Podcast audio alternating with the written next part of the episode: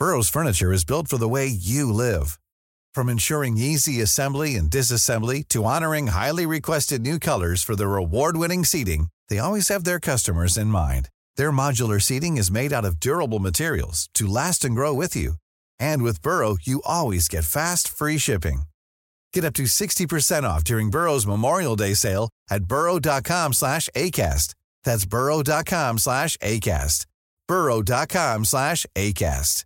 You should celebrate yourself every day, but some days you should celebrate with jewelry. Whether you want to commemorate an unforgettable moment or just bring some added sparkle to your collection, Blue Nile can offer you expert guidance and a wide assortment of jewelry of the highest quality at the best price. Go to BlueNile.com today and experience the ease and convenience of shopping Blue Nile, the original online jeweler since 1999. That's BlueNile.com. BlueNile.com. Hiring for your small business? If you're not looking for professionals on LinkedIn, you're looking in the wrong place. That's like looking for your car keys in a fish tank. LinkedIn helps you hire professionals you can't find anywhere else, even those who aren't actively searching for a new job but might be open to the perfect role. In a given month, over 70% of LinkedIn users don't even visit other leading job sites. So start looking in the right place. With LinkedIn, you can hire professionals like a professional. Post your free job on linkedin.com slash people today.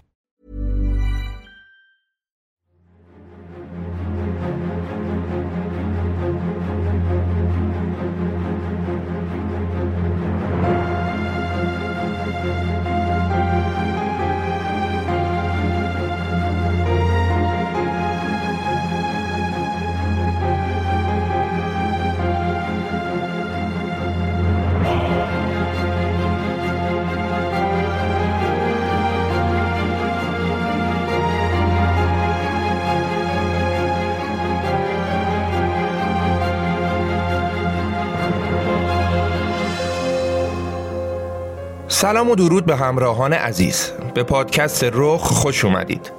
من امیر سودبخش هستم و در پادکست رخ هر بار شما رو با داستان زندگی کسایی آشنا می کنم که قسمتی از تاریخ ایران یا جهان رو رقم زدن. این بار قراره بریم به کره شمالی و در دو اپیزود با خاندان کیم آشنا بشیم. چیزی که قرار شما بشنوید خروجی یک پروژه سه ماه هست که در این سه ماه ما با حمایت شرکت لس سکند دهها کتاب و مستند و مقاله معتبر رو بررسی کردیم.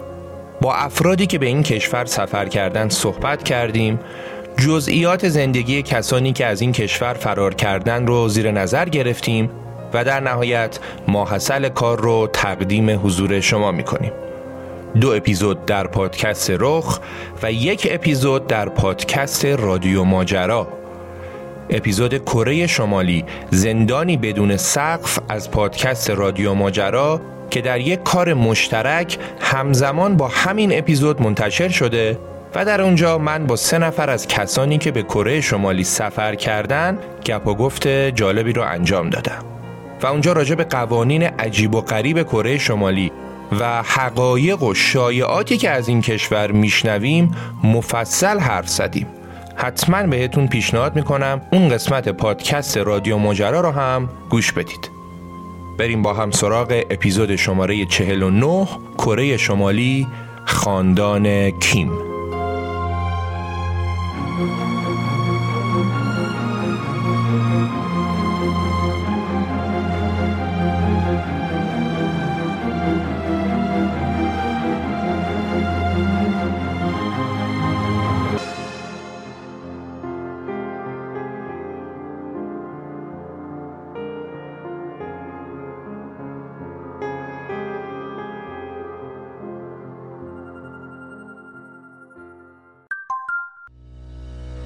حامی این قسمت ایرانی کارت.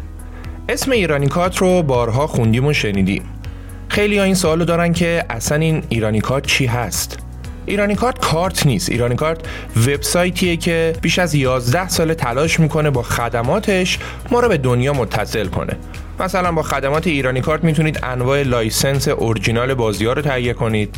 اپلیکیشن ها رو بدون واسطه و مستقیم از App Store و Google Play بگیرید. تو سایت های خارجی پرداخت ارزی داشته باشید و حتی برای سفرهای خارجی از قبل هتلتون رو رزرو کنید و یا بلیت کنسرت بخرید با ایرانی کارت حتی می‌تونید از آمازون هم خرید کنید و کالا رو در به منزل تحویل بگیرید و یا اینکه درآمد ارزیتون رو به ریال در حسابتون دریافت کنید. ایرانی کارت حامی پادکست فارسی در تابستان 1401 می‌خوایم داستانمون رو از قبل از جنگ جهانی دوم و زمان اشغال کره توسط ژاپنی ها شروع کنیم.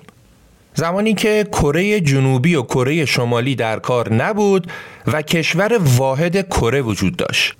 کشوری که به دست ژاپنیا فتح شده بود و ژاپنی ها طبق پیمان 1910 رسما کره رو تحت الحمایه خودشون قرار دادن و کنترل کامل این کشور رو به دست گرفتن. امپراتوری قدرتمند ژاپن کشور کره رو مال خودش می‌دونست و مردم کره رو هم برده خودش می‌دونست.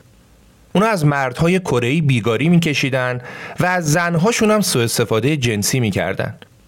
ژاپنیا وقتی تو کره بودن حتی اسامی کره ها هم عوض کردن و زبان رسمیشون هم تغییر دادن و عملا یه پاکسازی قومی نژادی انجام دادن.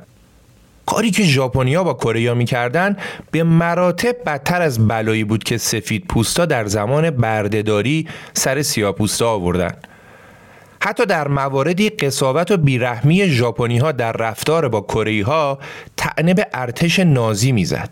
در حقیقت در اون زمان ارتش ژاپن ایدئولوژی های هیتلر رو دنبال می کرد و اقدامات ارتش اونقدی بد و غیر قابل دفاع بوده که ژاپن همیشه سعی می‌کنه از این گذشته خودش فرار کنه و شاید به خاطر همینم است که در تاریخ معاصر کمتر به جنایات ژاپنی ها پرداخته شده.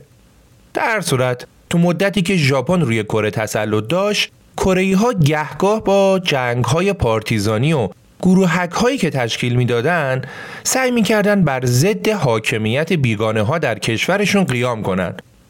ولی ژاپن خیلی قوی تر از این حرفا بود و هر شورشی رو خیلی راحت سرکوب می‌کرد. دوران تسلط ژاپن بر کره تقریبا از سال 1910 شروع شد و تا پایان جنگ جهانی دوم تو سال 1945 ادامه داشت. یعنی حدود 35 سال از بدترین سالهای تاریخ کشور کره. همونطور که می‌دونید در پایان جنگ جهانی دوم ژاپن با تمام قدرتی که داشت به همراه همپیمانش آلمان از متفقین شکست خورد. متفقین هم که کشورهای آمریکا و شوروی و انگلیس و همپیمانانشون بودن. بعد از پایان جنگ جهانی دوم و شکست ژاپن کره بی صاحب شده بود و کشورهای پیروز جنگ باید درباره سرنوشت کره و دیگر کشورهایی که تحت الحمایه ژاپن و آلمان بودند تصمیم گیری می‌کردن. حالا با اون حجم از خرابی و ضرر و زیانی که جنگ جهانی دوم برای تمام کشورهای درگیر جنگ حتی کشورهای پیروز داشت تصمیم گیری درباره سرنوشت کره اولویت اصلی کشورهای پیروز نبود ولی خب کاری هم بود که باید انجام می‌شد. پس آمریکا و شوروی یعنی کشورهای پیروز همون تصمیمی که درباره آلمان گرفتن رو در مورد کره هم گرفتن. اگه یادتون باشه تو اپیزودهای داستان زندگی پوتین و داستان زندگی مرکل گفتیم که بعد از جنگ جهانی آلمان به دو کشور آلمان شرقی و آلمان غربی تقسیم شد. آلمان غربی رو آمریکا و انگلیس برداشت و آلمان شرقی رو شوروی. تو کره هم همین اتفاق افتاد. وقتی که آمریکا دید شوروی داره از شمال کره نیروهاش رو به اون کشور وارد می‌کنه فهمید که اگه دیر به جنبه شوروی کل کشور کره رو می‌گیره و دست آمریکا خالی میمونه. برای همینم آمریکا تصمیم گرفت هرچه زودتر تکلیف کره رو روشن کنه. اونا تصمیم گرفتن که بیان کره رو به دو قسمت تقسیم کنن و نصفش رو خودشون بردارن نصفش هم بدن به شوروی. آمریکا برای این نقشه دو تا از افسراش رو معمور کرد که این تقسیم بندی رو انجام بدن و نتیجه کار رو گزارش کنن. این در صورتیه که این دوتا افسر نه تا حالا کره رو از نزدیک دیده بودن و نه هیچ شناختی راجع به فرهنگ و ملت کره داشتن. پس اومدن چیکار کردن؟ اونا آمدن نقشه جغرافیا رو جلوشون باز کردن و تازه اونجا متوجه شدن که کره دقیقا کجای نقشه هست. بعد دیدید رو نقشه های جغرافیایی یه سری خطوط و مدارهایی هست که موازی با خط استوا کشیده میشه؟ این دو نفرم دیدن که رو نقشه خط مدار 38 درجه تقریبا از وسط کره رد شده و کره رو نصف کرده. یکی از همون خطا همین شد که اونا آمدن پیشنهاد دادن که تقسیم کره بر اساس همین مدار 38 درجه باشه. آمریکا چون سئول پایتخت کره تو نیمه جنوبی بود پیشنهاد داد که نیمه جنوبی رو خودش برداره و نیمه شمالی رو بده به شوروی. از اون طرف هم چون شمال کره به شوروی نزدیکتر بود و شمال کره خیلی بیشتر از نیمه جنوبیش معادن و منابع زیرزمینی داشت شوروی هم که تا اون موقع نیروهاش رو در نیمه شمالی مستقر کرده بود از خدا خواسته سری پیشنهاد آمریکا رو قبول کرد. تازه نیمه شمالی از نیمه جنوبی یکم بزرگترم بود.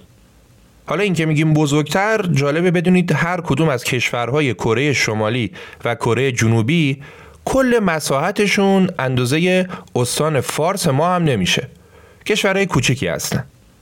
خلاصه که به همین راحتی و مسخرگی یک ملت با یک هویت و یک تاریخ به دو قسمت تقسیم شدن. و کشوری که صدها سال با تمام مشکلاتی که داشت یک پارچه بود به دو تیکه تقسیم شد. مردم کره از اینکه اومده بودن کشور اونا رو مثل آلمان تقسیم کرده بودن خیلی ناراحت و عصبانی بودن. حقم داشتن. اون بدبخت اصلا تو جنگ جهانی دوم کاره ای نبودن و فقط قربانی جنگ بودن. اونا می‌گفتن ما که مثل آلمانی ها مهاجم نبودیم. چرا باید این بلا سر ما بیاد؟ 1300 سال ما یک کشور بودیم. چرا الان باید جداشیم تازه اصلا آمریکا و شوروی چه صلاحیتی دارن که بخوان این کار رو بکنن؟ ولی خب کی به حرف اونا گوش می‌کرد؟ شوروی و آمریکا برنده های جنگ جهانی دوم بودن و هر کاری دوست داشتن می‌کردن. روایتی وجود داره که گویا وقتی اولین بار صحبت سر تقسیم کره شده بود وزیر دفاع وقت آمریکا از یکی از زیردستاش پرسیده بود که اصلا شبه جزیره کره کجای نقشه هست؟ بعد از جدایی دو کره در جنوب کره دولتی که با حمایت آمریکا روی کار اومده بود خودش رو به عنوان کشور مستقل کره جنوبی معرفی کرد. یه انتخابات هم برگزار کردن و رئیس دولت هم مشخص شد. انتخاباتی که اول قرار بود در کل کره برگزار بشه که نشد.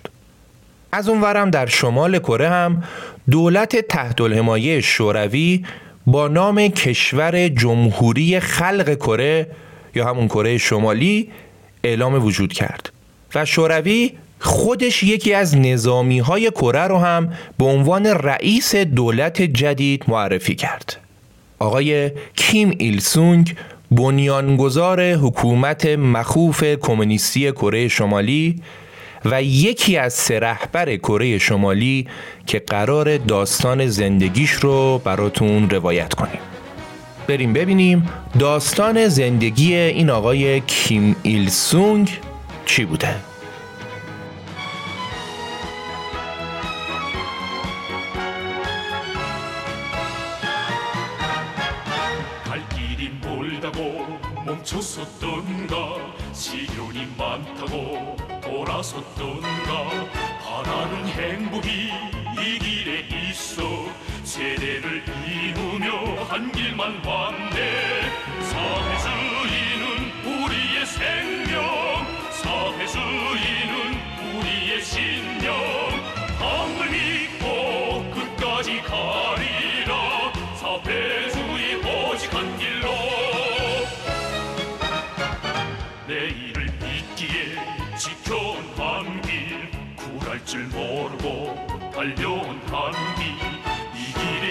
길에 바쳐진 피왔다 절대로 헛되게 하지 않으리 사회주의는 우리의 생명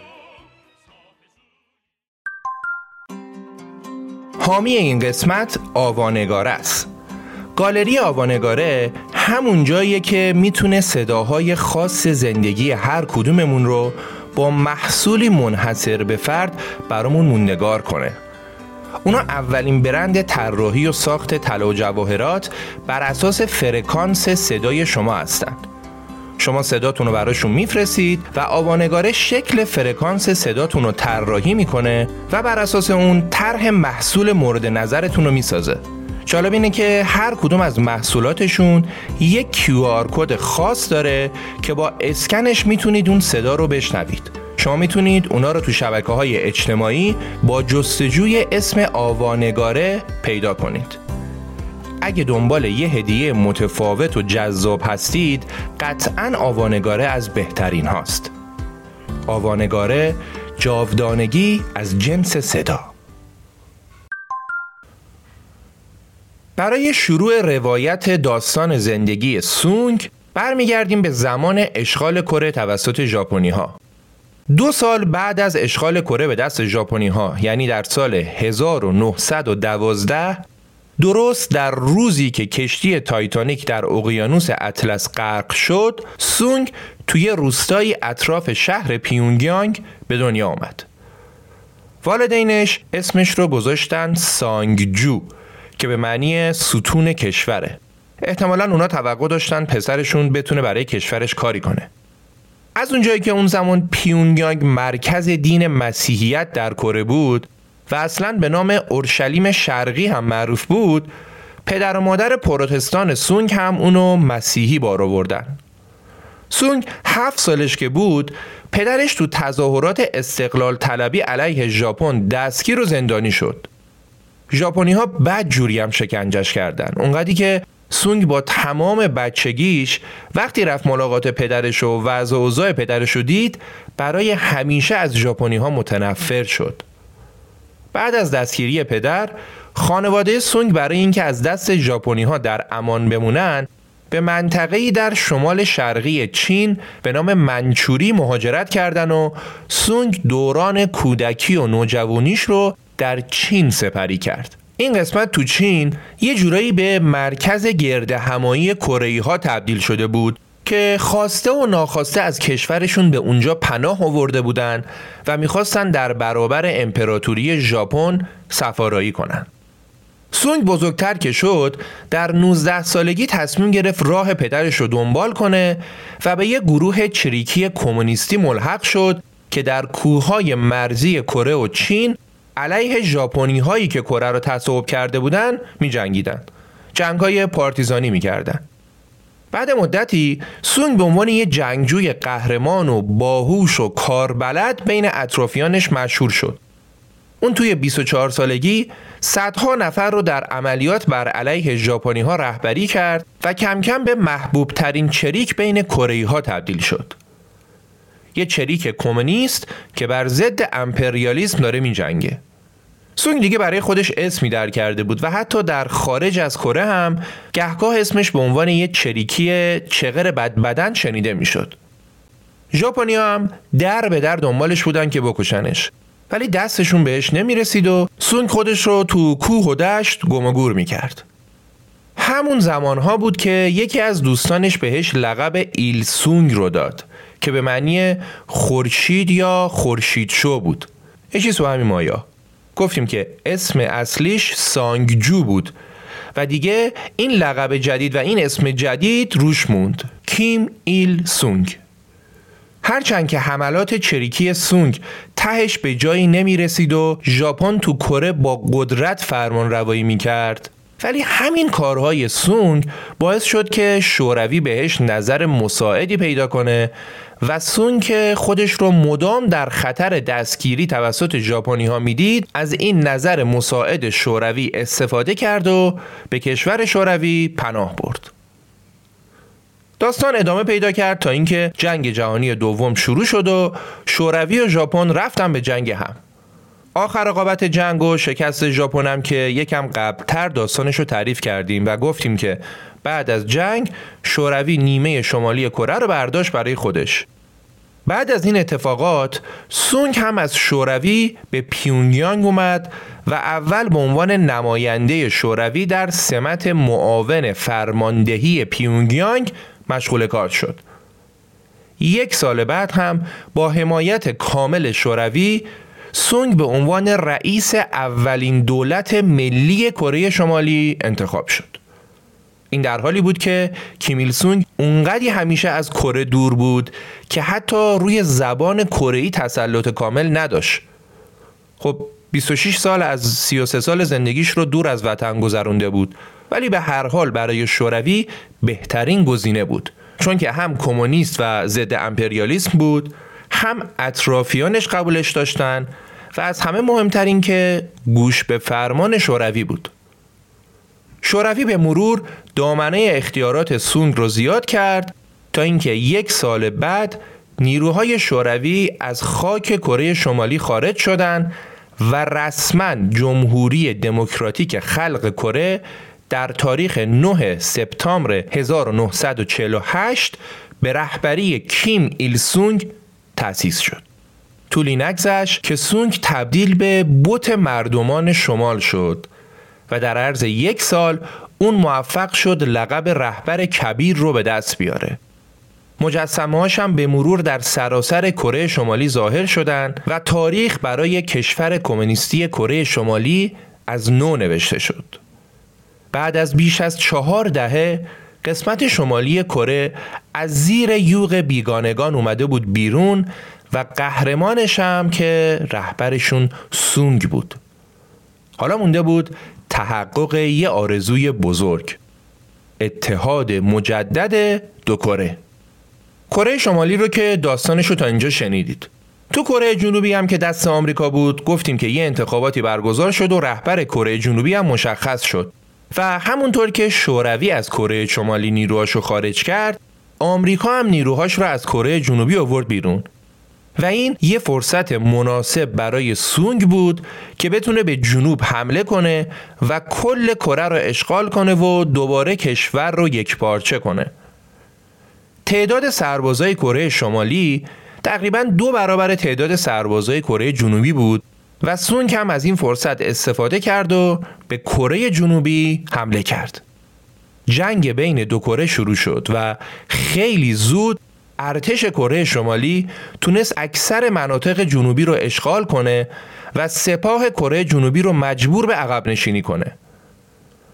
شمالی ها کل جنوب به غیر از قسمت جنوبی بوسان رو تصرف کردند. سونگ خیلی آسونتر از اون چیزی که تصور می‌کرد پیروزی رو به دست آورده بود.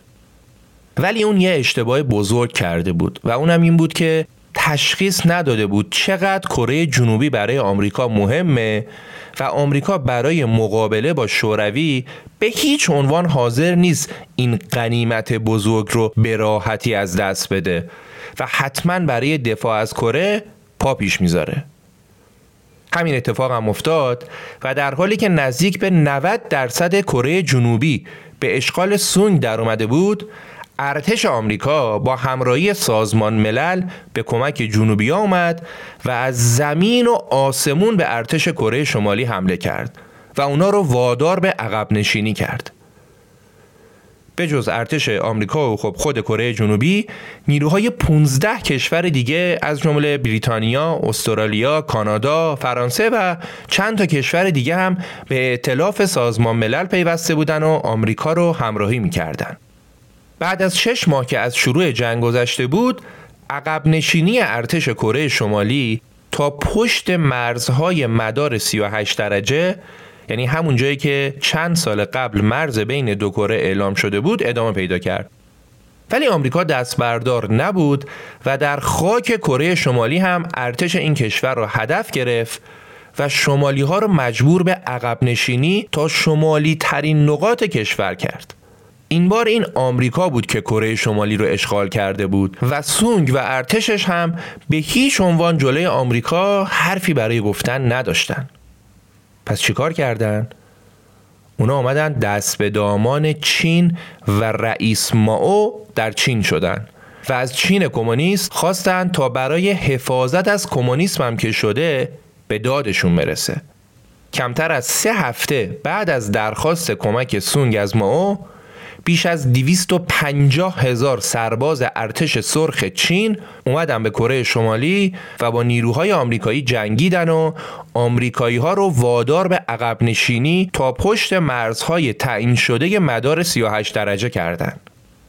سون که دید رفقاش حسابی دارن بهش حال میدن و آمریکا رو مجبور به عقب نشینی کردن دوباره حوض کرد که کره جنوبی رو به چنگ بگیره ولی ولی آمریکا این بار با هزاران هزار بمب رفت به آسمون پیونگیانگ و هر چه که بود رو نابود کرد. از مدارس و بیمارستان گرفته تا پادگان و منازل همه رو بمبارون کرد. وحشیانه هم بمبارون کرد. پیونگیانگ و چندین شهر دیگه با خاک یکسان شدن.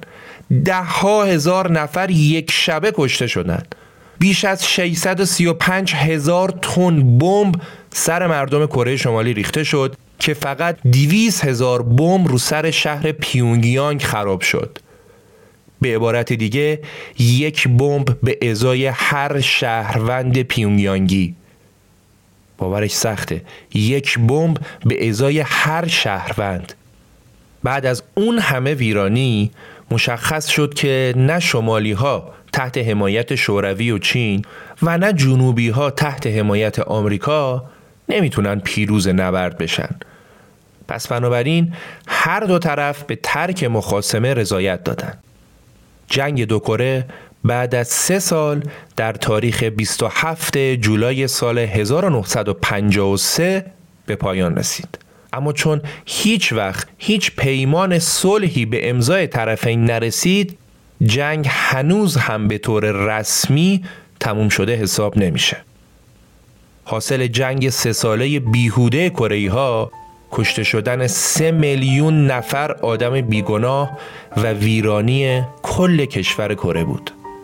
کره شمالی بعد از بمبارون وحشتناک آمریکا و کشته شدن یک پنجم جمعیتش با خاک یکسان شده بود و همه اینا نتیجه جاه طلبی های سونگ دموکراسی از نوع آمریکایی و ایدئولوژی کمونیستی چین و شوروی بود.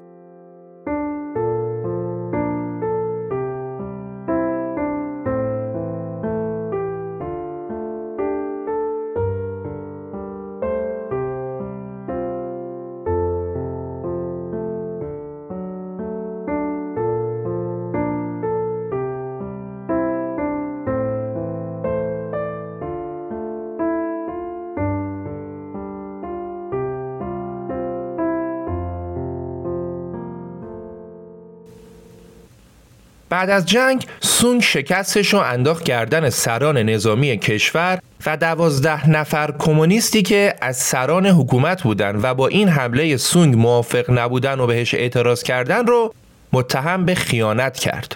اونا رو تبعید و اعدام کرد. و اینطوری به بقیه مخالفاش هم نشون داد که اگه باهاش مخالفت کنن چه سرنوشتی در انتظارشونه.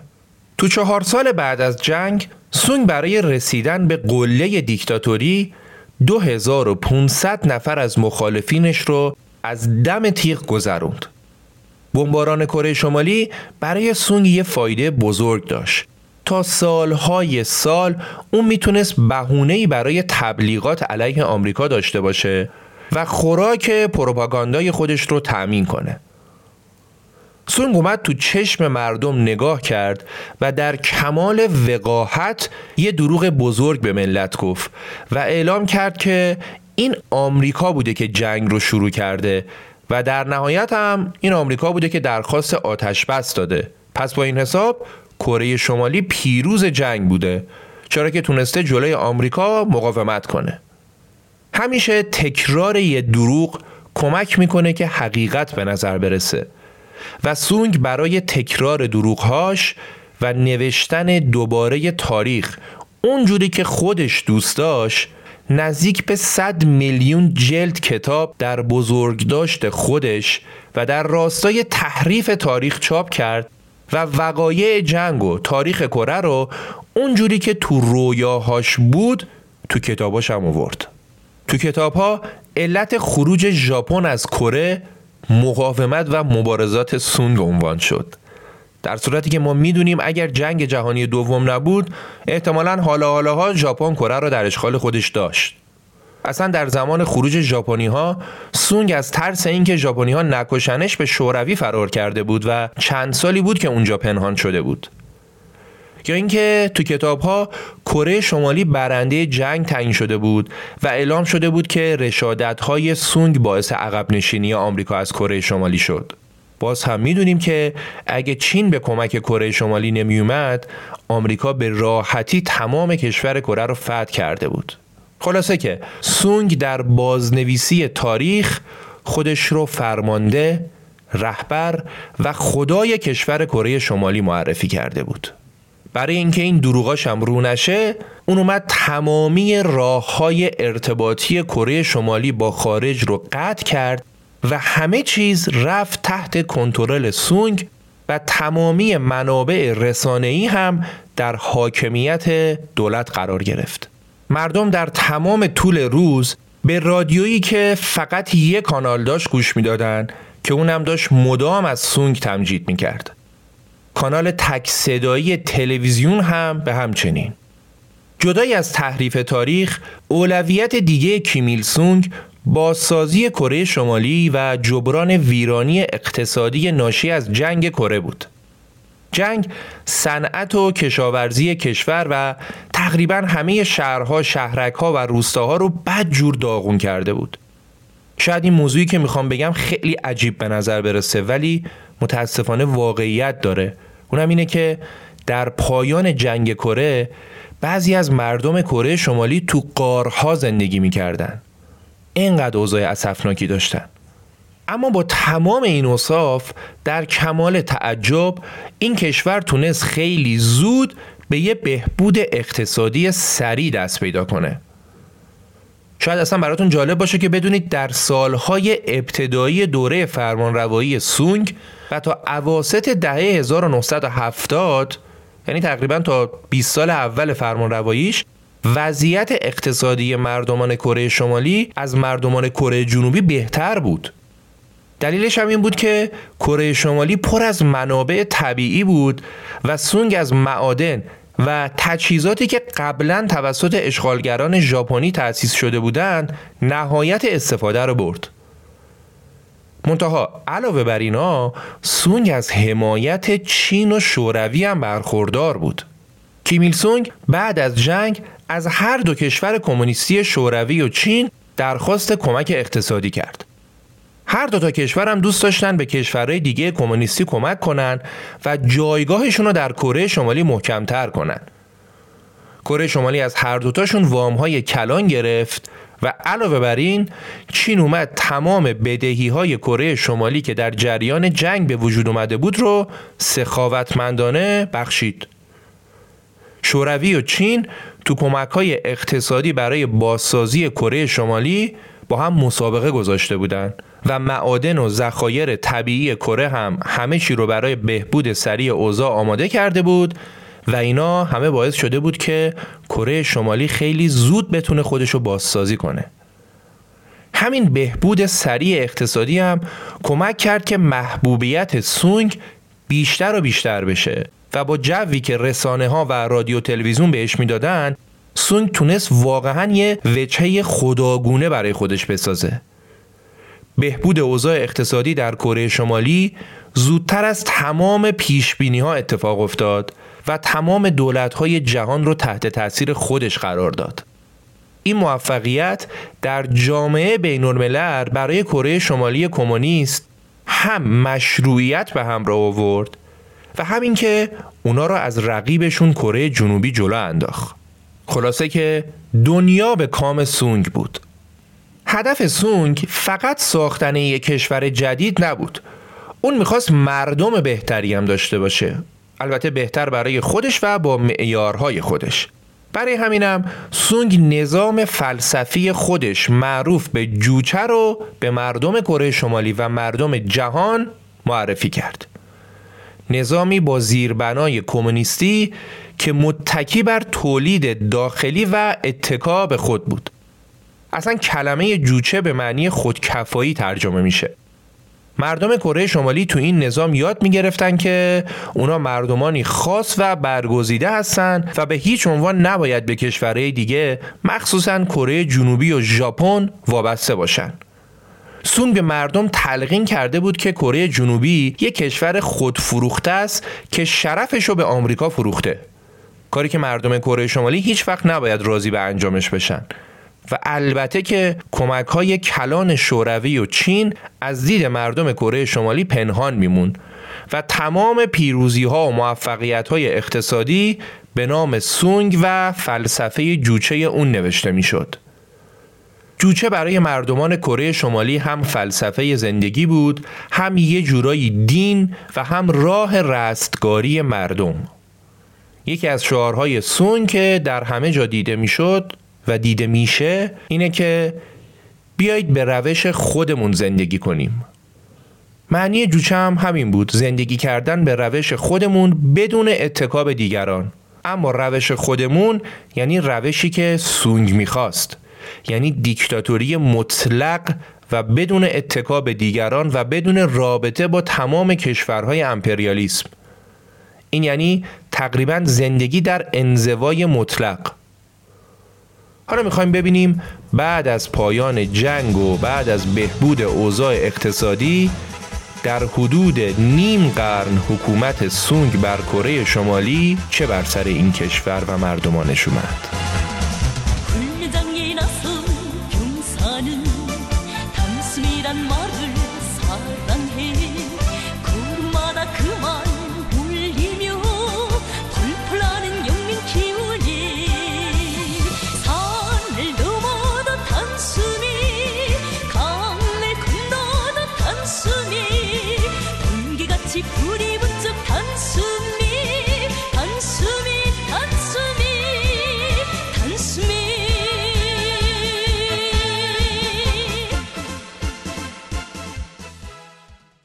گرفتاری کره شمالی وقتی تشدید شد که حامی دیگهش یعنی چین نتونست جای خالی کمک شوروی رو پر کنه چین خودش هزار تا مشکل داشت و مشغول تجدید ساختار اقتصادیش بود و دیگه براش کره شمالی اولویت اول نبود چین تحت رهبری دنگ شیاوپینگ اقتصادش رو اصلاح کرد و درهای اقتصادش رو به روی تجارت با کشورهای امپریالیسم غربی و آمریکا باز کرد.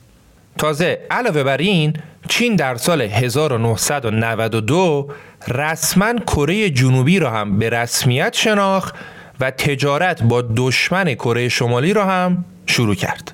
در دسامبر 1993 کره شمالی علنا اعتراف کرد که بر اثر فروپاشی شوروی ضربه شدیدی به اقتصادش خورده و اقتصادش در وضعیتی نگران کننده قرار داره و آزمونهای سختی تو راهه. در همون زمان در حالی که کره جنوبی کلی پیشرفت کرده بود و به بزرگترین صادر کننده گوشی های موبایل تبدیل شده بود تو کره شمالی فقط تعداد انگوش شماری از مردم توانایی خرید موبایل رو داشتن و برای ارتباط با هم اونا از نامه استفاده می‌کردن. اما حتی نوشتن نامه هم آسون نبود. کاغذ کمیاب شده بود. کاغذ هم مثل خیلی از چیزهای دیگه جدای از اینکه گرون شده بود کمیاب هم شده بود. به خاطر تحریم ها و عدم ارتباط با کشورهای دیگه مواد اولیه نبود و اکثر کارخونه ها بسته شده بودن. اونایی هم که باز بودن به خاطر مشکل برق نمی‌تونستن خوب کار کنن. در سراسر کشور مردم در طول روز فقط طی چند ساعت خاص آب و برق داشتن. و مقدار جیربندی های دولتی هم هر بار کمتر می‌شد. یادتونه گفتیم که ملت سهمیهشون و خورد خوراکشون از دولت می‌گرفتن و عملا یه جورایی حقوق دریافت نمی‌کردن. حالا این سهمیه و این جیربندی روز به روز کمتر می‌شد و سفره مردم روز به روز کوچیکتر. وضعیت درمان هم افتضاح شده بود. کارخونه های داروسازی تولیدشون قطع شده بود و دکترها نهایت کاری که برای بیماراشون می‌تونستن بکنن این بود که یه نسخه بنویسن و حالا امیدوار باشن که مریضشون تو چین یا ژاپن فامیل داشته باشه که اونا بتونن داروها رو براشون تأمین کنن. البته در ظاهر کره شمالی هم از کمونیستا اعلام براعت کرده بود و در جریان اصلاح قانون اساسیش در سال 1992 مارکسیسم لنینیسم به عنوان ایدئولوژی رسمی از قانون کره شمالی حذف شد و جوچه یعنی همون خودکفایی تنها ایدئولوژی رسمی کشور اعلام شد. ولی هیچ کدوم از این ایدئولوژی های مزخرف دوای درد مردم کره شمالی نبود.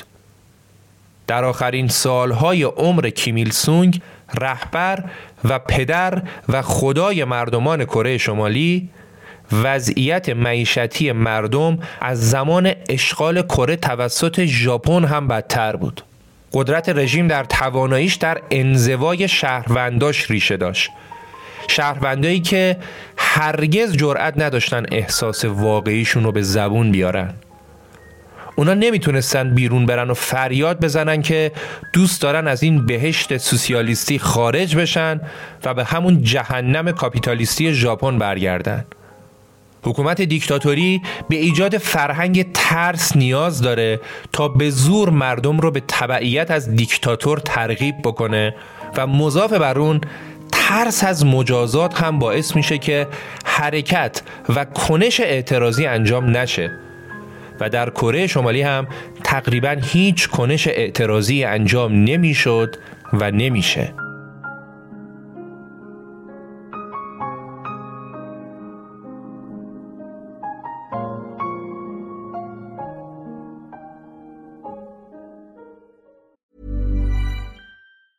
A lot can happen in the next three years. Like a chatbot may be your new best friend.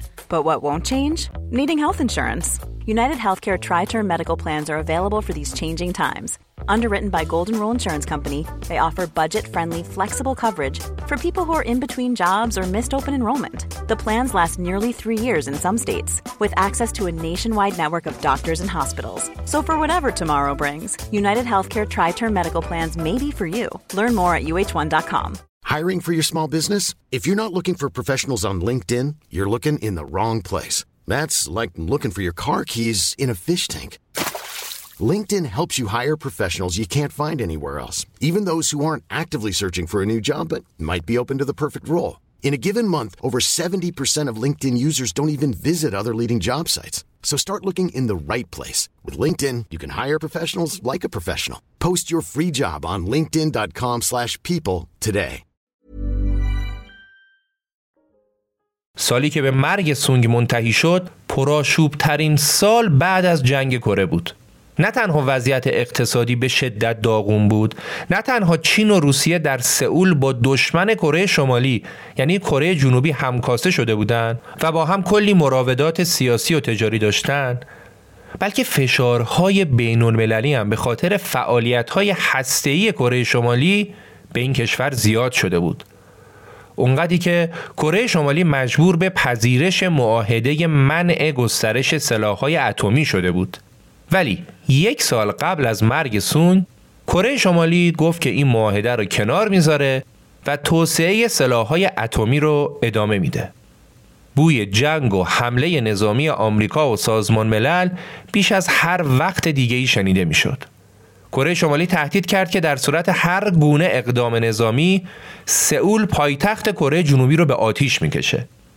کشمکش که بالا گرفت جیمی کارتر رئیس جمهور سابق آمریکا توی حرکت پیش بینی نشده و عجیب رفت به پیونگیانگ و با سونگ دیدار کرد و تونست سونگ رو مجاب کنه که برنامه های هسته‌ای کره شمالی رو متوقف کنه و معاهده خلع سلاح‌های هسته‌ای رو امضا کنه. بعد به پیشنهاد کارتر قرار شد برای اولین بار رؤسای جمهور کره شمالی و کره جنوبی هم با هم دیدار داشته باشند. همه چیزم برای این ملاقات آماده شده بود و در دل مردم کره شمالی روزنه امیدی برای بهتر شدن اوضاع باز شده بود. ولی زمین و زمان با مردم کره شمالی قهر کرده بود و عمر سونگ به این دیدار قد نداد. کیمیل سونگ از مدتها قبل مؤسسه‌ای به نام تحقیقات طول عمر رو راه اندازی کرده بود و کلی هم هزینه کرده بود که ببینه چطور میشه دو روز بیشتر زندگی کنه. اونا حتی دونه های برنجی که کیمیل سونگ می‌خورد رو قبلش تو آزمایشگاه دقیق آزمایش می‌کردن که بهترین کیفیت رو داشته باشه و یه تیم پزشکی مجرب 24 ساعته مسئول حفظ سلامت رهبر بود. ولی با همه این احوال کیم ایل سونگ در 82 سالگی بر اثر حمله قلبی از دنیا رفت. تمام مردم کره شمالی که در زمان مرگ سونگ بالغ بودن همین الان هم می‌تونن با جزئیات دقیق به یاد بیارن که وقتی از خبر مرگ کیمیل سونگ مطلع شدن کجا بودن و دقیقا چیکار می‌کردن مردمی که مردد بودن که آیا رهبرشون مثل بقیه دستشویی هم میره یا نه و اونو فرازمینی می‌دونستن؟ حالا با خبر مرگ شکه شده بودن. مگه رفیق سونگ هم میمیره؟ کمیته مرکزی حزب کارگر کره در بیانیه خطاب به تمام مردم کشور اعلام کرد. در نهایت اندوه اعلام می دارد که پیشوای کبیر رفیق کیم ایل سونگ دبیر کمیته مرکزی حزب کارگر کره و رئیس جمهوری دموکراتیک خلق کره بر اثر بیماری ساعت دو بامداد درگذشت. اونا درباره خبر مرگ سونگ هم دروغ گفتن و خبر مرگشو بعد از حداقل دو روز که از مرگ سونگ گذشته بود اعلام کردند. رادیو تلویزیون کره شمالی هم خبر مرگ سونگ رو با صدای زجه و ناله مجری خبر پخش کرد و مصیبت وارده رو به تمام مردمان جمهوری خلق کره تسلیت گفت. تو کره شمالی ملتی بودن که داشتن به سر و صورت خودشون می‌زدن و تصاویرشون در دنیا پخش می‌شد. از مرد میان سالی که رو به آسمان فریاد می‌زد تا پیرزنی که با ناله داشت می‌گفت آبوگی آبوگی. در زبان کره هم به پدر و هم به خدا آبوگی گفته میشه. تو کتابا نوشته شد که وقتی سپهبد کبیر مرد هزاران پرنده دورنا از بهشت نزول کردند تا اونو با خودشون ببرن. ولی پرنده ها نمی‌تونستن اونو بگیرن و دلشون نمیومد چون می‌دیدن که مردم کره شمالی گریه و زاری می‌کنن و فریاد می‌زنن و به سر و سینهشون میکوبن. همزمان با مرگ سونگ چندین نفر در کره شمالی از شدت اندوه یا سکته کردند و یا دست به خودکشی زدن و جون خودشون رو از دست دادن. هیچ کس به درستی نمی‌تونه تشخیص بده که در میان این جمعیت ازادار چه کسایی واقعا غمگین بودن و چه کسانی از ترس ازاداری می‌کردن.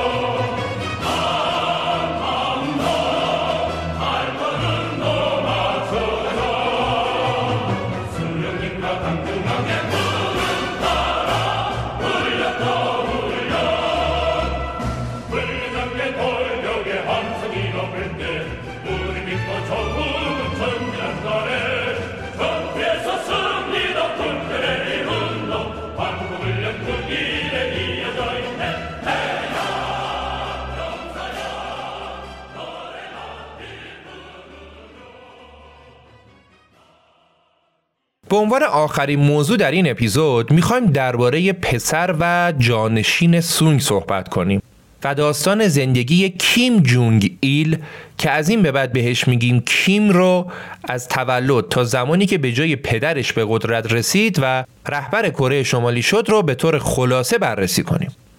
دقت کنید اونقدر اسامی شبیه به همه که اگه نشونه گذاری نکنیم اسما با هم قاطی میشن. ما رهبر اول کره شمالی آقای کیم ایل سونگ رو به نام سونگ ازش یاد کردیم و پسرش کیم جونگ ایل رو در داستان به نام کیم ازش اسم می‌بریم که اسامی با هم قاطی نشن. پدر سونگ پسر کیم. اینم بدونید که کره ها اول فامیلی رو میگن بعد اسم و کیم نام خانوادگیه. بگذاریم. اول بذارید ببینیم که خود سونگ چند تا همسر داشت و کیم از کدوم همسرش بود. سونگ در 28 سالگی با یکی از همرزمهای چریکش که زن بسیار زیبایی هم بود ازدواج کرد. کسی که بنا به گفته خود سونگ چندین بار اونو از چنگال مرگ نجات داده بود و فرشته نجات سونگ بود. این زوج صاحب چند فرزند شدن که فرزند اولشون همین کیمه که قرار راجبش صحبت کنیم. تو کره شمالی هیچ وقت کسی از جزئیات خانوادگی رهبران این کشور چیزی نمی‌دونه. همین الان هم همین جوریه و مثلا الان کسی نمی‌دونه رهبر فعلی چند تا بچه داره. در زمان سونگ هم هیچ کس از همسران و فرزندان سونگ خبری نداشت تا اینکه برای اولین بار عکس سونگ و همسرش و فرزندشون کیم رفت روی جلد مجلات و یک سگانه مقدس برای مردم کره شمالی شکل گرفت. و این پیام به مردم القا شد که جانشین بعدی رهبر همین پسرشه. اما این تموم داستان نبود و سونگ در میان رابطه های جنسی زیادی که با افراد دیگه هم داشت با منشی خودش هم رابطه نزدیکی داشت. و وقتی که همسر اولش تو سی و یک سالگی سر زایمان از دنیا رفت خانم منشی به بهانه رفع احتیاجات بچه های بی مادر و البته رهبر بی همسر اومد به کاخ سونگ. رابطه این دو نفر با هم ادامه داشت و اونا بچه دارم شدن پسر دارم شدن. حالا نه سال بعد از به دنیا اومدن پسرشون سونگ بالاخره با منشیش ازدواج کرد. و دیگه خانم منشی همسر رسمی رهبر و بانوی اول کشور بود. و خب مسلما دوست داشت که پسر خودش جانشین رهبر بشه و نه پسر زن قبلی همسرش. ولی خب انتخاب سونگ همون پسر بزرگش کیم بود که می‌خوایم الان راجع بهش بیشتر بدونیم. کیم جونگ ایل در سال 1942 وسط جنگ جهانی دوم و زمانی که پدرش سونگ از ترس ژاپنی فرار کرده بود به شوروی تو یکی از پایگاه های ارتش شوروی به دنیا آمد. سالهای اولیه کودکیش در جنگ بین دو کره گذشت و در هشت سالگی هم مادرش از دست داد. پدرش هم که در اوج درگیری های سیاسیش بود و کیم در دوران کودکیش خیلی کم و به ندرت می‌تونست در کنار پدرش باشه. کیم یه بچه از خودرازی بود که به عنوان بزرگترین پسر رهبر همیشه موقعیتش رو به رخ بقیه می‌کشید و چون می‌دونست کسی جرأت نداره به پسر رهبر حرفی بزنه از جایگاهش سوء استفاده می‌کرد. در دهه 1950 در دوران نوجوانی کیم اون در برابر بزرگترها گستاخی می‌کرد برای دوستاش مهمونی های مجلل می‌گرفت و حسابی بریز و به پاش می‌کرد. کیم تو دوران جوونیش سه تا خصوصیت بارز داشت. اول سرکشی و غرورش بعد زنبارگی و ارتباطات آنچنانی. سوم هم زیرکی سیاسی و مهارت خاصی که در جلب توجه پدرش داشت. پسر جوان پدرش رو در سفرها همراهی می‌کرد برنامه های سفر سونگ رو تنظیم می‌کرد و یواش یواش در کنار پدر جایگاه خودش رو تثبیت می‌کرد. آقای شاهزاده عاشق فیلم بود و به شدت هم نوشیدنی الکلی مصرف می‌کرد. کیم قبل از اینکه جانشین پدرش بشه مسئول سازمان فرهنگ ها و هنرها بود و گویا ایشون خودش رو نابغه فیلمسازی هم می‌دونست. کیم در 24 سالگی به پیشنهاد پدرش با زنی که شجر نامه انقلابیش مناسب بود ازدواج کرد. اما این پیوند ازدواج خیلی دووم نداشت و اونا سه سال بعد از هم طلاق گرفتن. بعدش علاقه کیم به فیلم و سینما کار دستش داد و اون سر صحنه فیلمبرداری یکی از فیلم ها چشمش یه بازیگر کره مشهوری رو گرفت. اما مشکل اینجا بود که این خانوم همسر و بچه داشت. ولی خب به اصرار کیم ایشون از همسرش جدا شد و مخفیانه اومد به خونه کیم و باهاش وارد رابطه شد. خیلی زودم پسرشون به دنیا آمد که سرگذشت این پسر و نحوه ترور واقعا عجیب غریبش رو تو اپیزود دوم براتون تعریف می‌کنیم. کیم از اینکه صاحب پسر شده بود خیلی خوشحال بود. ولی خب هنوز این رابطه رو علنی نکرده بود و میترسید که سونگ این رابطه رو تایید نکنه. کیم به پیشنهاد پدرش با یه زن دیگه هم ازدواج کرد. کلا ازدواج رو خیلی دوست داشت و همش ازدواج می‌کرد. تازه این آخریش هم نبود و ما از بقیه ازدواجاش به جز یه دونش میگذریم. اونم ازدواج کیم با یه خانم بازیگر و رقاص کره بود که در ژاپن به دنیا آمده بود. این خانم برای کیم دو تا پسر و یه دختر به دنیا آورد که یکی از این پسرها رهبر فعلی کره شمالیه که قرار تو اپیزود بعد کلی دربارهش حرف بزنیم. بر اساس شایعات این خانوم تونست کیم رو راضی کنه که کیم اون معشوقه پنهانی اولش رو به مسکو بفرسته و این نشون دهنده عزم این همسر جدید برای قرار دادن بچه های خودش در صف اول جانشینی بود. اینایی که گفتیم تازه ازدواج های رسمی و یا رابطه های مهم کیم بود و در حقیقت زندگی لجام گسیخته و عیاشی های اون و البته پدرش سونگ به اینا ختم نمی‌شد.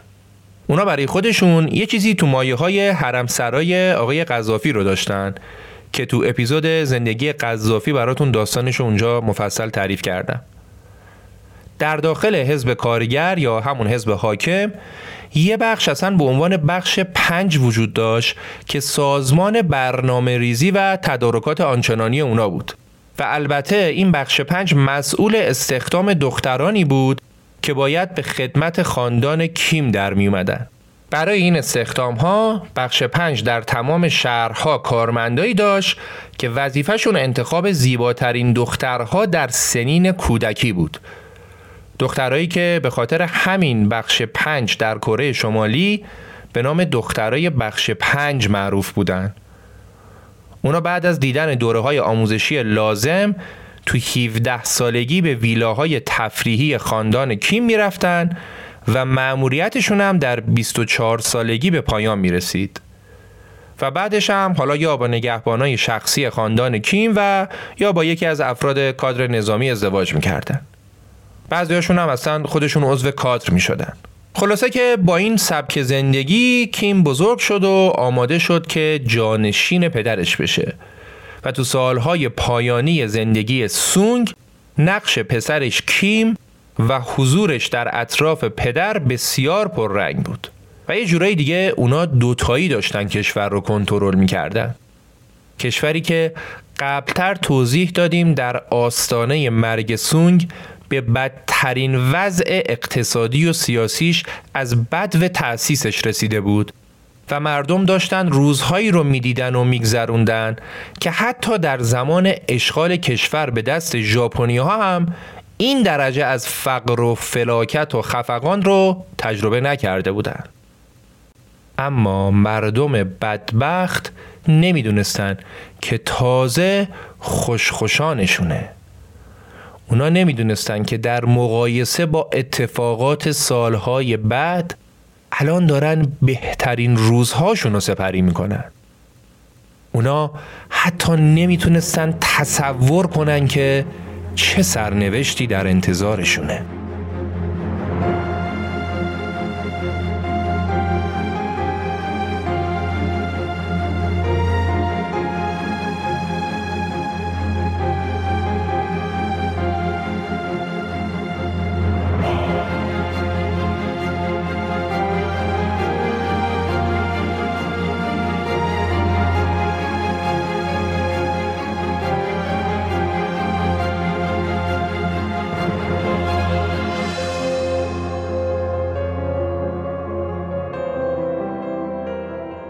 چیزی که شنیدید قسمت اول از داستان دو قسمتی کره شمالی خاندان کیم بود که با حمایت ایرانی کارت و آوانگاره و با همکاری فرشته قدرت آبادی، نکیسا عبداللهی، پرستو کریمی و تیم تحقیقاتی لست سکند تولید شده.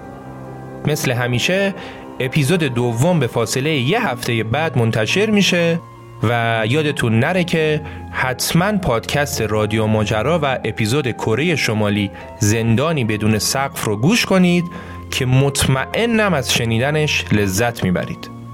مرسی که ما رو همراهی می‌کنید و پادکست رخ رو به دوستانتون معرفی می‌کنید.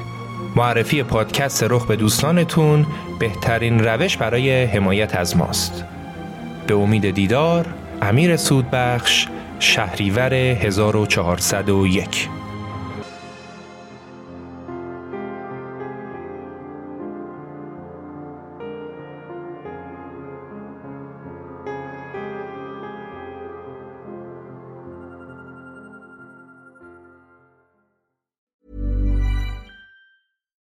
Hi, I'm Daniel, founder of Pretty Litter. Cats and cat owners deserve better than any old-fashioned litter. That's why I teamed up with scientists and veterinarians to create Pretty Litter. Its innovative crystal formula has superior odor control and weighs up to 80% less than clay litter. Pretty Litter even monitors health by changing colors to help detect early signs of potential illness. It's the world's smartest kitty litter. Go to prettylitter.com and use code ACAST for 20% off your first order and a free cat toy. Terms and conditions apply. See site for details. Planning for your next trip? Elevate your travel style with Quince. Quince has all the jet setting essentials you'll want for your next getaway, like European linen, premium luggage options, buttery soft Italian leather bags, and so much more. And is all priced at 50 to 80% less than similar brands. Plus, Quince only works with factories that use safe and ethical manufacturing practices. Pack your bags with high-quality essentials you'll be wearing for vacations to come with Quince. Go to quince.com/pack for free shipping and 365-day returns.